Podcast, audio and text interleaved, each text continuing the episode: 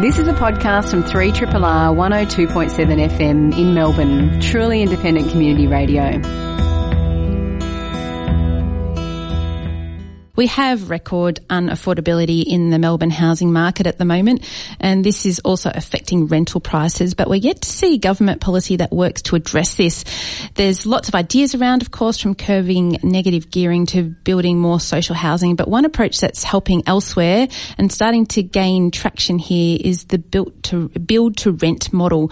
And uh, to speak more about this, Nerida Conisbee is chief economist with the REA Group. Uh, she's speaking on a panel at M Pavilion this week about build to rent. And uh, REA runs the realestate.com websites as well as flatmates.com, and they're a backer of launch housing and pretty engaged in the affordability space. And it's really good to have you with us, Nerida. Thanks for having me. And I, I suppose we should sp- first speak about um, this build to rent idea, the concept of it. Can you give us a bit of a background? Yeah, so it's um it's called multifamily in the US, but here in Australia we are referring to it as build to rent. And and what it is is uh, large companies uh, building um, apartment blocks or, or building uh, groups of townhouses with the aim to just rent them out uh, as opposed to sell them individually. And so, so what it is is that um, typically uh, in the US, uh, you, you do have a lot of rental housing provided in this way. In Australia, we don't have any, and, and all of, almost all our rental housing is provided by uh, mum and dad investors as opposed to, to large companies. And how is it different to social housing? Uh, it's different to social housing in that it's available to everyone. So there, there is uh, different um, price categories at which build to rent is, is provided. So uh, if you go to the US, you can get very expensive build to rent product, and, and that can include things like having, you know, a, a a, a, swimming pool and amazing gyms and, and really aimed at higher income levels. But you can also go towards the social housing end as well and, and providing more affordable housing for, for people on lower incomes. And why is it then that we, if this model is working in the US, and I understand in the UK as well, we have this idea of, of build to rent, why isn't it happening here? What's the barrier? Well, at the moment, all of our tax incentives go towards uh, mum and dad investors. So if you have a look at things like negative gearing, if you have a look at capital gains tax concession, uh, all those things really uh, encourage individuals to own rental properties. Uh, the other thing that's made it challenging for, for, groups to get into this sector is that uh, rental yields have historically been very, very low. So, uh, from a financial perspective, it just hasn't made sense. And, and, so those are probably the two biggest barriers to it being developed here in Australia. And so if those barriers still exist, why is it that, that the um, you guys at REA, but other people, architects and the like, are starting to think about this model as working in Australia? Well, the main reason is that a lot of other investments now are, are getting similar yields. So it, a lot of it is really a financial incentive. Uh, but the other thing too is that a lot of groups from overseas are, are, really, really in, interested in investing in this sector. So there's money that's looking to come offshore and invest in this sector. Uh, but there's also a lot of local groups that are really interested as well. So groups like Mirvac and Lendlease uh, have typically focused more on commercial property, but are now starting to see some merits uh, from an income perspective to develop this type of product, uh, but also from an investment perspective as well. And what about? I mean, I know that that REA is really looking at that the real estate side of things, but when you see it from a consumer point of view. Is this a good outcome for somebody to end up in a, in a build to, to rent community in sort of that long term rental arrangement? Is it is it ideal for people to end up in that sort of situation? Yeah, look, it does provide a better situation for long-term renters, and, and I think one of the challenges at the moment we have in Australia that if you're a renter in a you know in a home in Australia, you've got no guarantee of tenure. And so, you know, you may go into a rental property um, that the owner of that rental property may decide to sell the property and the new owners decide to move in or, you know, or they may decide, or the owners themselves may decide to move in. So there's no guarantee that you can stay in the property long term. Uh, with build to rent, you do typically find that if you've got one large organisation that owns a whole lot of the, you know, owns a whole, say, apartment block, uh, typically they don't, you know, they don't want to move into it themselves, obviously. But if they sell the the apartment block, they'll sell to another large scale investor who who also won't want to move into them. So so these properties are, are designed to be uh, rented over the long term. And what we find in places like the US and, and Germany, Germany is very common, is that people can stay in these properties their whole life as they want. You know, they can stay in these properties for 20, 30, 40 years and, um, and live quite comfortably. Uh, the other thing too in the US is that a lot of these build to rent developers will will put these, um, you know, will develop all around the US and they make it quite easy for people to move um, either to upgrade to a bigger home when they start to have families or, or move to other cities. So, you know, you, they, they, may have one in Chicago, but they have one in New York as well. So it's quite easy to move from one um, build to rent development to another build to rent. So there's kind of a lot of benefits that, that has led to it being a, a quite popular uh, way of living in other parts of the world. Nerida Conisbee is um, speaking with us. She's with REA Group. We're talking about a, a new uh, way of providing affordable housing, uh, and it's happening around the world, not here in Australia. It's called Build to Rent Communities, and I wonder whether this that we're talking about this as a as a solution, Nerida. We've kind of giving up on the idea that everybody's going to own a home or that that is the ultimate for uh, an individual or a family to end up in a in a home that they own themselves. Yeah, I mean, look, it is really challenging for people to get into the market, and one of the reasons I recommend people to to buy is because being a long-term renter is so tough in Australia, and it's different to, to how it is uh, in part, you know, in, in the US and Europe. And the reason that's so tough is that partly you don't have that certainty of tenure that I spoke about before, but also that you are at the mercy of the market with with rents, and you know, mar- the rent the market sets rental levels. And if you uh, you're on a you know if you're earning an income, that's that's possibly not a problem if your rent's increasing you know year to year. But once you hit retirement age, uh, if you aren't living in a home that you own and you're still paying rent, it does put you at, at a pretty tricky situation. Particularly if you're in say in a Melbourne or in a Sydney, where rents can increase quite dramatically over you know a a five to ten year time period. So I guess that's the other challenge too that you know that that renting is tough for people on fixed incomes, and we haven't really come up with a solution here in Australia as, as to how to deal with that. Yeah, and uh, is this the only model that, that has the potential to, to deal with that issue? Look, I mean, affordability can be dealt with in just so many ways, and I, you know, I think one of the most easiest ways is just to build more housing, and you know Melbourne has done that quite well if we compare it to how how Sydney has done it. I mean, other ways is to try and move jobs, and you know, at the moment, the majority of our jobs growth is in Melbourne and Sydney, and, and that's really what's leading to this situation where housing is, is becoming so expensive. Uh, you know, we can look at tax breaks for first home buyers, and, you know, that's working in Melbourne at the moment. If you have a look at the, the housing finance figures that have come through, uh, there, there has been an increase in first home buyer activity. So, you know, those sorts of things work.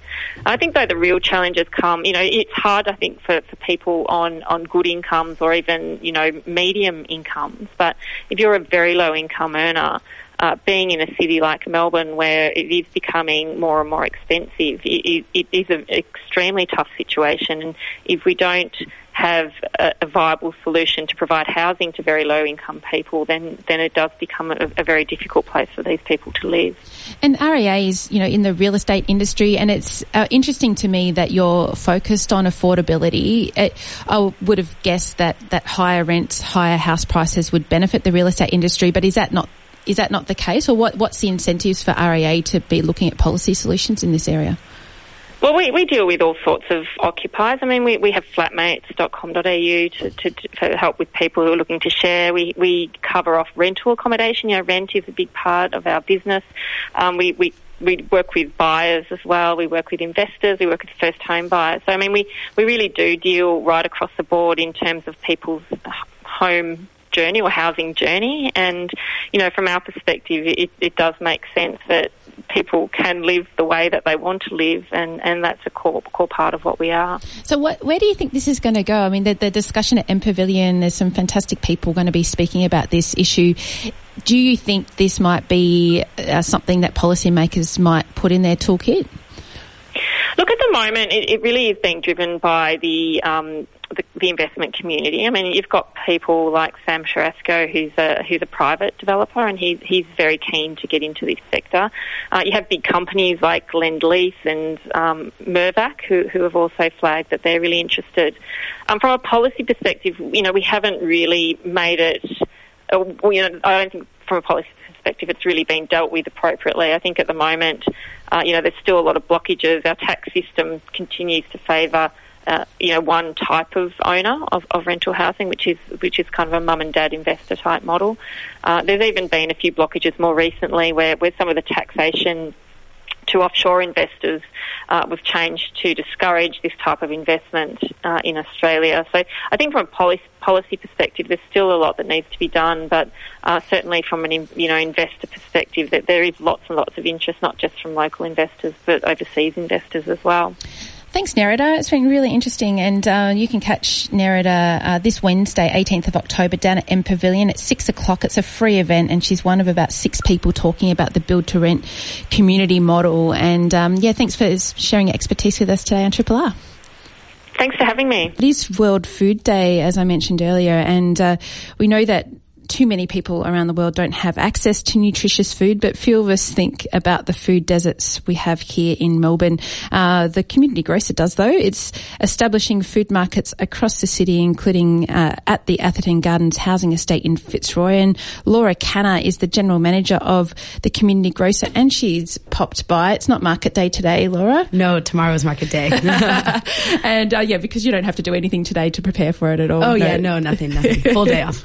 Uh, but tell us about the community grocer and your model because it's it's not like every market. What's what's your kind of goals? Yeah, that's right. So we're a we're a pop up greengrocer. So we sell the whole range of fruit and veg, and at different markets as well, we sell dry goods, pantry items like flour and rice and spices. Um, and what we really wanted to address is not necessarily a place in the city like Fitzroy or Carlton where we hold markets.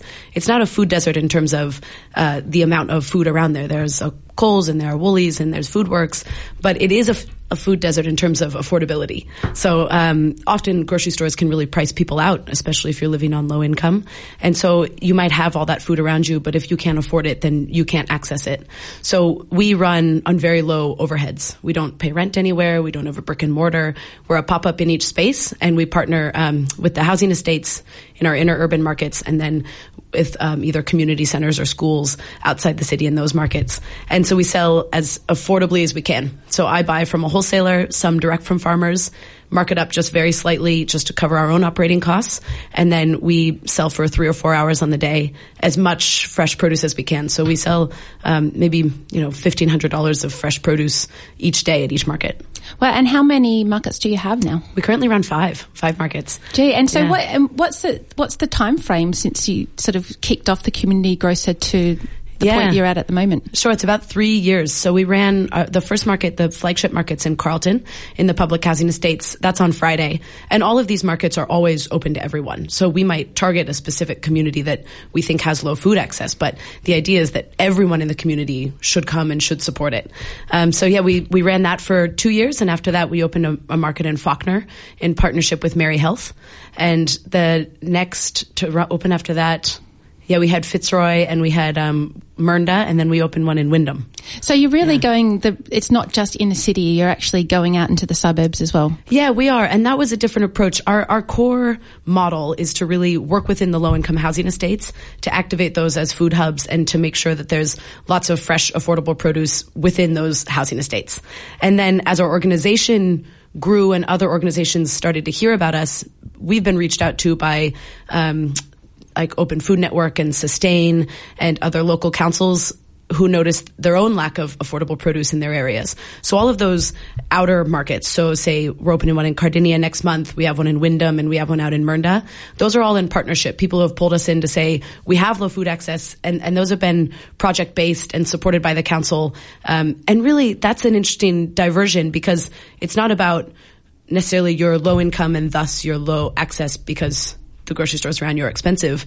There it was more, well, people might be middle income and, and full-time working families, but really under a crippling kind of mortgage crisis. So still not able to feed their family the full range of fruit and veg they should because um, they're having to choose between between fruit and veg and paying a mortgage. Yeah, those kind bills. of impossible choices. That's right. It sounds like a real campaign approach that you've got. It's not. I mean, it's about fresh fruit and veg, making it available, Mm. clearly, uh, but it's coming from somewhere else. I mean, what's what's the driver for you behind running these markets? Yeah, definitely. It's really coming from a place of it is a basic human right. This is what World Food Day is all about as well. It is a basic human right to have access to fresh, fresh fruits and vegetables and to be able to feed your family what you want to feed them, what you think is healthy and culturally appropriate and um, and to keep everyone really vibrant. So food access should be for all. And if we can help facilitate that, that's what the markets are all about. And so you you mentioned that word word cult, culture. Mm. Uh, what are you selling? It does it range? Uh, does it provide food and fresh food for all different kinds of um, cuisine? Yeah, hugely. And we're really each market. I mean, if you go, if you spent the whole week going to the community grocer markets, you'd see a lot of variance in what we sell from market to market because each one is entirely tailored to the community that is there. So, you know, in Fitzroy, our community is, is largely Vietnamese and then also from the Horn of Africa. So, you know, we sell a lot of, um, bitter melon and we sell watermelons and we sell coconuts and we sell, uh, plantains, we sell lemongrass, we sell like a whole range of things that you might not be able to find very affordably just in a supermarket. And we're constantly feedback driven. So every week, if people tell me, hey, I really want you to get this next thing in next week, then I can just get it in next week, no problem at all. Good on you. Laura Khanna, she's General Manager of the Community Grocer and uh, the Community Grocer has five sites in Melbourne and it's expanding and it's World Food Day and we're celebrating access to fresh produce with Laura this morning. And uh, when did you get involved with, with food as really this sort of human right Yeah, me personally, uh, from a very, very young age, I grew up in I grew up in Seattle in the states, um, in a very inner urban home. But um, my mom and my grandparents all procured and produced their own food. So we grew up with chickens and grapevines and raspberry vines, all just in a very small urban setting. And then I went to college, University of Washington, and actually, it's a funny, it's an interesting full circle. It was when I was attending World Food Day as a, a freshman in college in Rome at the FAO and um, and that's where I really opened my eyes to this politics of food world that is so complex and needs so much addressing, especially in the U.S. So ever since then, all through university, I studied food politics and food access, and I've worked in that space uh, throughout my life. I mean, my short life, I'm only 27, but throughout my life, uh, often working hospitality and then on the side, doing food access projects like uh, making a food forest in Seattle, the Beacon Hill Food Forest, or campaigning against GMOs, or working in community kitchens. Um, but since immigrating into Australia, uh, for the last what year and a half, I've just focused only solely on I'm going to work only in food access, and and so I've just been doing that since. And now the community grocer's able to employ me full time, so that's worked out really well. Yeah, and I think uh, you know we're becoming more and more aware that there is enough food for the world. There is mm. enough food there. We're wasting a lot mm-hmm. of it. And is that also part of what you do is, is trying to help reduce waste? Oh, 100%. It's, it's our, each market is a completely waste-free system except for recycling and those dang polystyrene boxes that we get with our broccoli. I can't figure out how to solve that. But um, yeah, each waste or each market is zero food waste. That's for sure. So we get in fresh from the wholesale market that day using a wholesaler, and then whatever I'm not able to sell during those exact market hours, we all we push through social media. So we'll create uh, $25 veggie boxes, fruit and veg mix boxes. I'll post on Facebook, say delivery just to that one suburb only, or pick up that one suburb only. Um, so this really hyper localized box delivery scheme that's fairly ad hoc at the moment, but uh, that allows us to sell each market out. And by doing that, we have no food waste at all. We're able to then actually break break our, break ourselves even. Um, and anything that is food waste, say the outside of a cabbage leaf or lettuce leaves, we compost on site, even in partnership, often with the cultivating community gardens that are on site. And yeah. I mean, we, we're really familiar with all sorts of different. Mar- we have all sorts of different markets mm. in Melbourne. Where where is this different? You think is it really around the, the cost? How it how it differentiates, say, between a, a farmer's market or just the, the, the kind of every yeah, Preston market or whatever mm. it might be? Yeah, I think the price is certainly a difference, and that's an intentional difference. Um, we're about 30% cheaper than a supermarket. That's across our whole line of fruit and veg. Compared to maybe Preston Market or South Melbourne Market, maybe we're 10 to 15% cheaper. It's hard to be significantly cheaper than them because they buy in really big quantities that we don't. Um, but I think the biggest thing that sets us apart is that we really are a harken back to this idea of a very localized, community oriented uh, fruit and vegetable market. So it's exact, it's feedback driven 100% of the time. And and if it if the hours need to switch, if our the what we're selling needs to switch, if people need to get something in extra, I'll just you know I can get them in for them and give it to it wholesale. So it's that feedback and that really community base that I think that different that differentiates us the most. And you're uh, opening up some more sites. So how is it that you scout for for new locations for the community grocer? Yeah, right. So part of our core business model is that we we go into the low income housing estates, work with the community there, um, get their feedback on what they need, and then we open there. So that market that's going to open will be Flemington, and we that was facilitated through a um, grant from Moonee Valley from the city council there. So we'll open there in November, and then uh, with Cardinia, that that was not these outer sites we didn't necessarily scout; they scouted us. So people came to us, uh, the Mernda Council or Sustain on behalf of the Cardinia Shire, um, to bring us out there on those project-based things. Same with the Wyndham Market. Yeah, so it's a yeah. community-led. It's the, the local government is is wanting to provide yeah. more opportunities for people. Yeah, and otherwise we're scouting out other locations that are low-income housing estates within the city of Melbourne, um, or you know, within the kind of the core suburbs.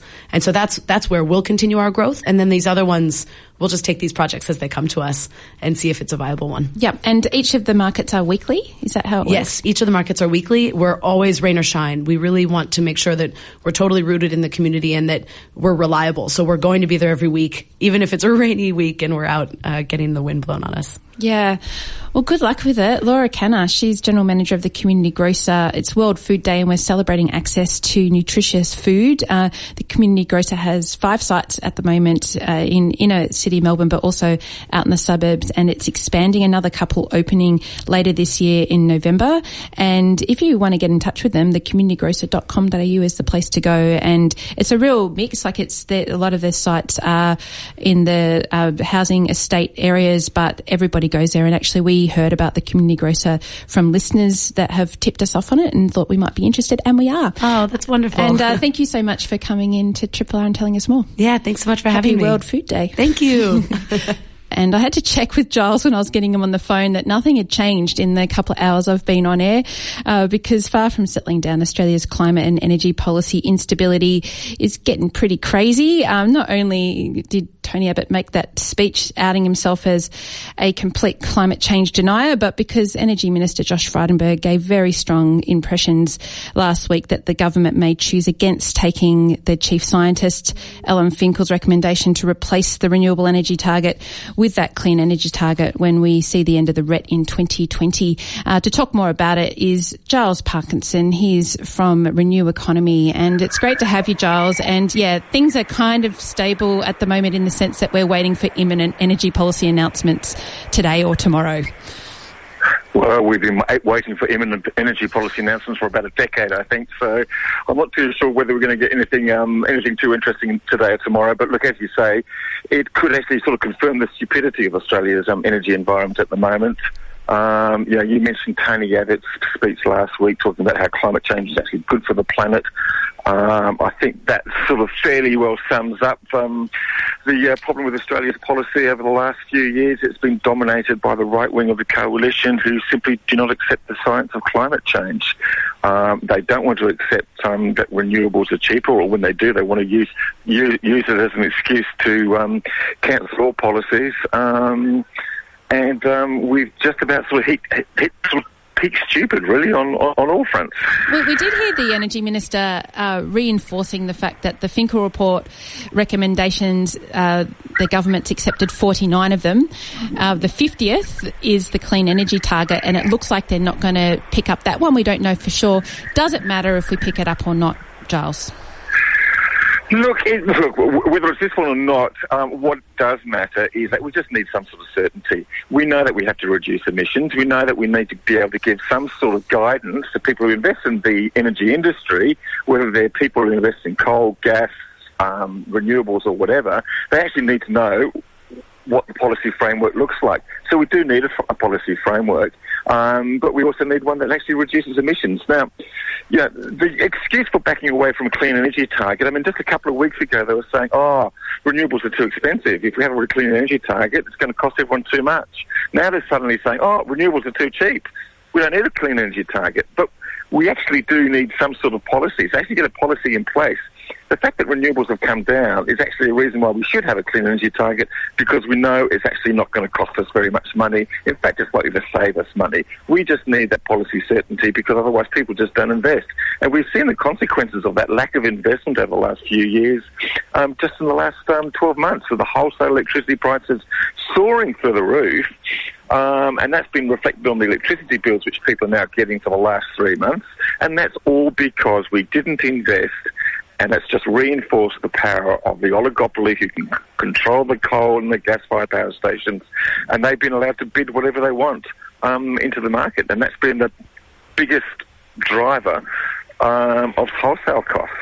Do you think the, the, understanding of the clean energy target, because as you say, the, the kind of rhetoric's changed. First, renewables were too expensive, and then they're, now they're too cheap, and they don't actually need a subsidy. But uh, my understanding of a clean energy target is that it it will make the difference, or that kind of uh, incentive will, will make the difference between a kind of chaotic transition to a new way of doing energy in Australia, or a really uh, smooth, well planned transition. Is that how you see it?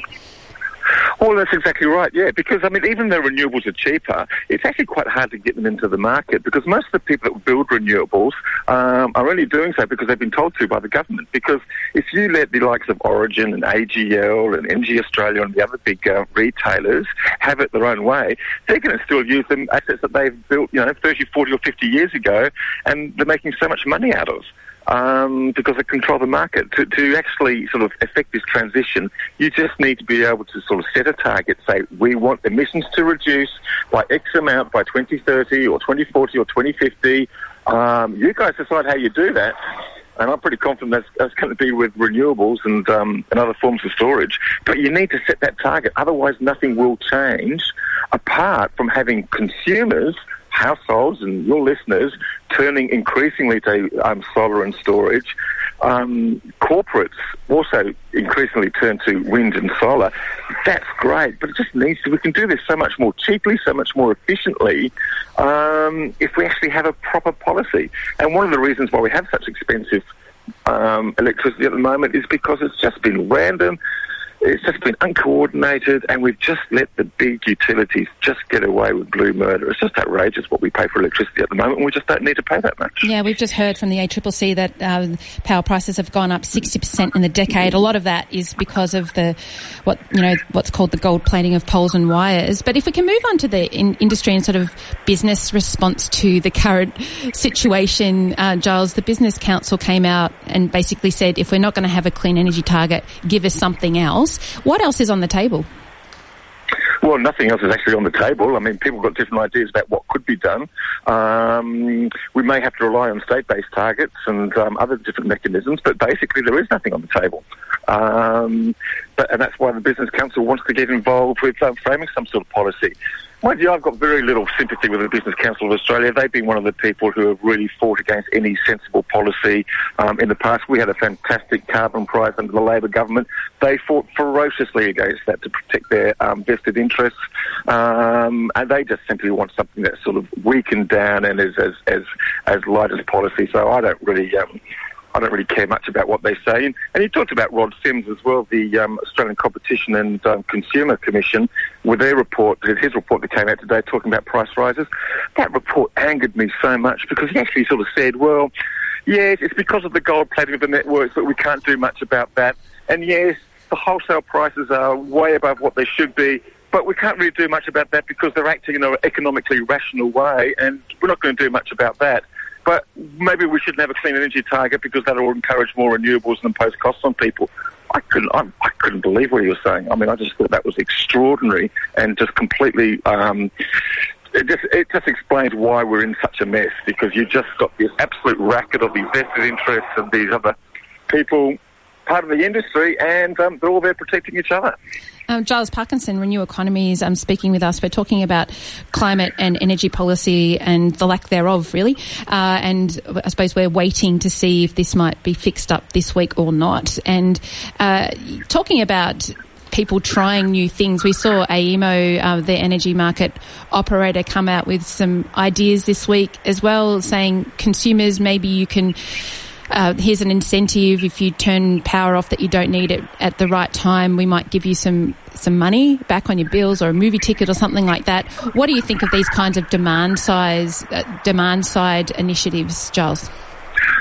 They're really smart. They're really clever. Um, as AEMO boss Audrey Zibelman pointed out, these things actually just, you know, we, we waste so much electricity, we use it at the wrong time, and there's actually a smarter way of operating things. So when, we, you know, when demand goes up, rather than just switching on a diesel generator and paying huge amounts of money for it, why don't we just sort of, you know, have a smart way of actually using electricity? So you've got some metal manufacturers who say, well, we can just turn down the phone, uh, turn down the level of our furnaces for a couple of hours. That's absolutely no problem for us and that'll reduce demand. These sort of things have actually been used in most um, Western countries for the last 10, 15, 20 years. They've been used in Western Australia for the last, well, say 10 years, 15 years. They've been used in Queensland just by shifting your hot water system um, to the night time, um, which actually, actually happens across Australia. It's been happening for ages. It's got nothing to do with renewables, yet the response from the mainstream media to it was I just felt breathtakingly bad. They were all sort of saying, "Oh no, people will have their air conditioning turned off, and their kids have to run around to the neighbours because they'll be won't be able to cope in the heat." Um, yet more scare campaigns, and yet more just playing into the um, interests of the people who want to you know, switch on those um, coal and gas-fired generators and charge us as much as they possibly can. It's really interesting in the context of all the things we've just spoken about that at the All Energy conference last week, it was a really upbeat affair. Uh, the people working in renewable energy see a lot of opportunity. Um, the transition is really seen as inevitable, uh, that there's going to be a, a place there for renewable companies and initiatives and innovations regardless of what happens. Is that, I mean, you were down there. Was that the kind of vibe that you picked up as well? Oh, absolutely. Yeah, no, it was bigger than it's ever been, and I think the mood was more positive than it's ever been. That's because most consumers, be they household or business, now understand what they can do about their energy bills, and that's sort of turning to solar and storage. You're getting increasing amounts of smart software. Um, so people really see that as an avenue to lowering prices. And it's really interesting. Another report came out today from a consultant, um, Energy Synapse, which was commissioned by Solar Citizens which actually points to the huge savings to the community in general from everyone having rooftop solar. I think there's 1.6 million houses and businesses have already got rooftop solar. It talks about the reduction in the wholesale prices below what it would have been if there hadn't been any rooftop solar. So there's actually a great society benefit from everyone having rooftop solar. And as more and more people have that installed and there's more and more intention um, is made to making sure that low income houses have um, rooftop solar and battery storage and all those things. So we're just going to see this massive transition between this centralized generation to what's called um, decentralized generation. You know, within two decades, half of all our demand is going to come from these sort of um, pieces of equipment, and that's going to be a good thing. It's the democratization of energy. It'll keep prices down, and it'll just make for a cleaner, smarter, cheaper and even more reliable grid. Um, and when I was sort of looking around the sort of, what do you call it, the expo down at All Energy, uh, it seemed to me that a lot of companies have been around for some time and there's a lot of resilience in that sector, even though times have been pretty lean for some of them for, for many years. There also seems to be a lot of international entrants as well. Are you seeing that a lot of the innovation is coming from overseas or, or do we have homegrown stuff happening in Australia as well? There's actually a lot of homegrown stuff happening, particularly in the software and some of the business model development. So if you think about the solar manufacturers and the um, inverters, you know, the hardware, that tends to come from overseas because they've simply got that scale of manufacturing, which um, lowers the prices, just means they can beat everybody else. So they're all international. But when you come to the software thing, so you've got companies like GreenSync, you've got Reposit, you've got um, Redback Technologies, and you've got Solar Analytics. Um, they're all Australian companies, all Australian-based software, and they're playing an absolutely crucial role because having this smart software can then control um, you know, the heavy pieces of machinery, the solar panels and the inverters and the, and, and, and the storage, that's what actually makes this technology really exciting and really responsive. Very interesting stuff. Well, uh, who knows what we might be talking about next time we have you on, Giles. Um, but people can keep up to date with what's happening with um, climate and energy policy by heading to Renew Economy online. And um, there's a great newsletter that you can sign up to as well. Thanks so much for being on Triple R again. Well, thanks for having me. And look, let's hope that um, um sanity rules, but um, I wouldn't hold my breath. Uh, let's not do that. uh, thanks, thanks, Giles. This has been a podcast from 3 R 102.7 FM in Melbourne. Truly independent community radio. Want to hear more? Check out our website at rrr.org.au.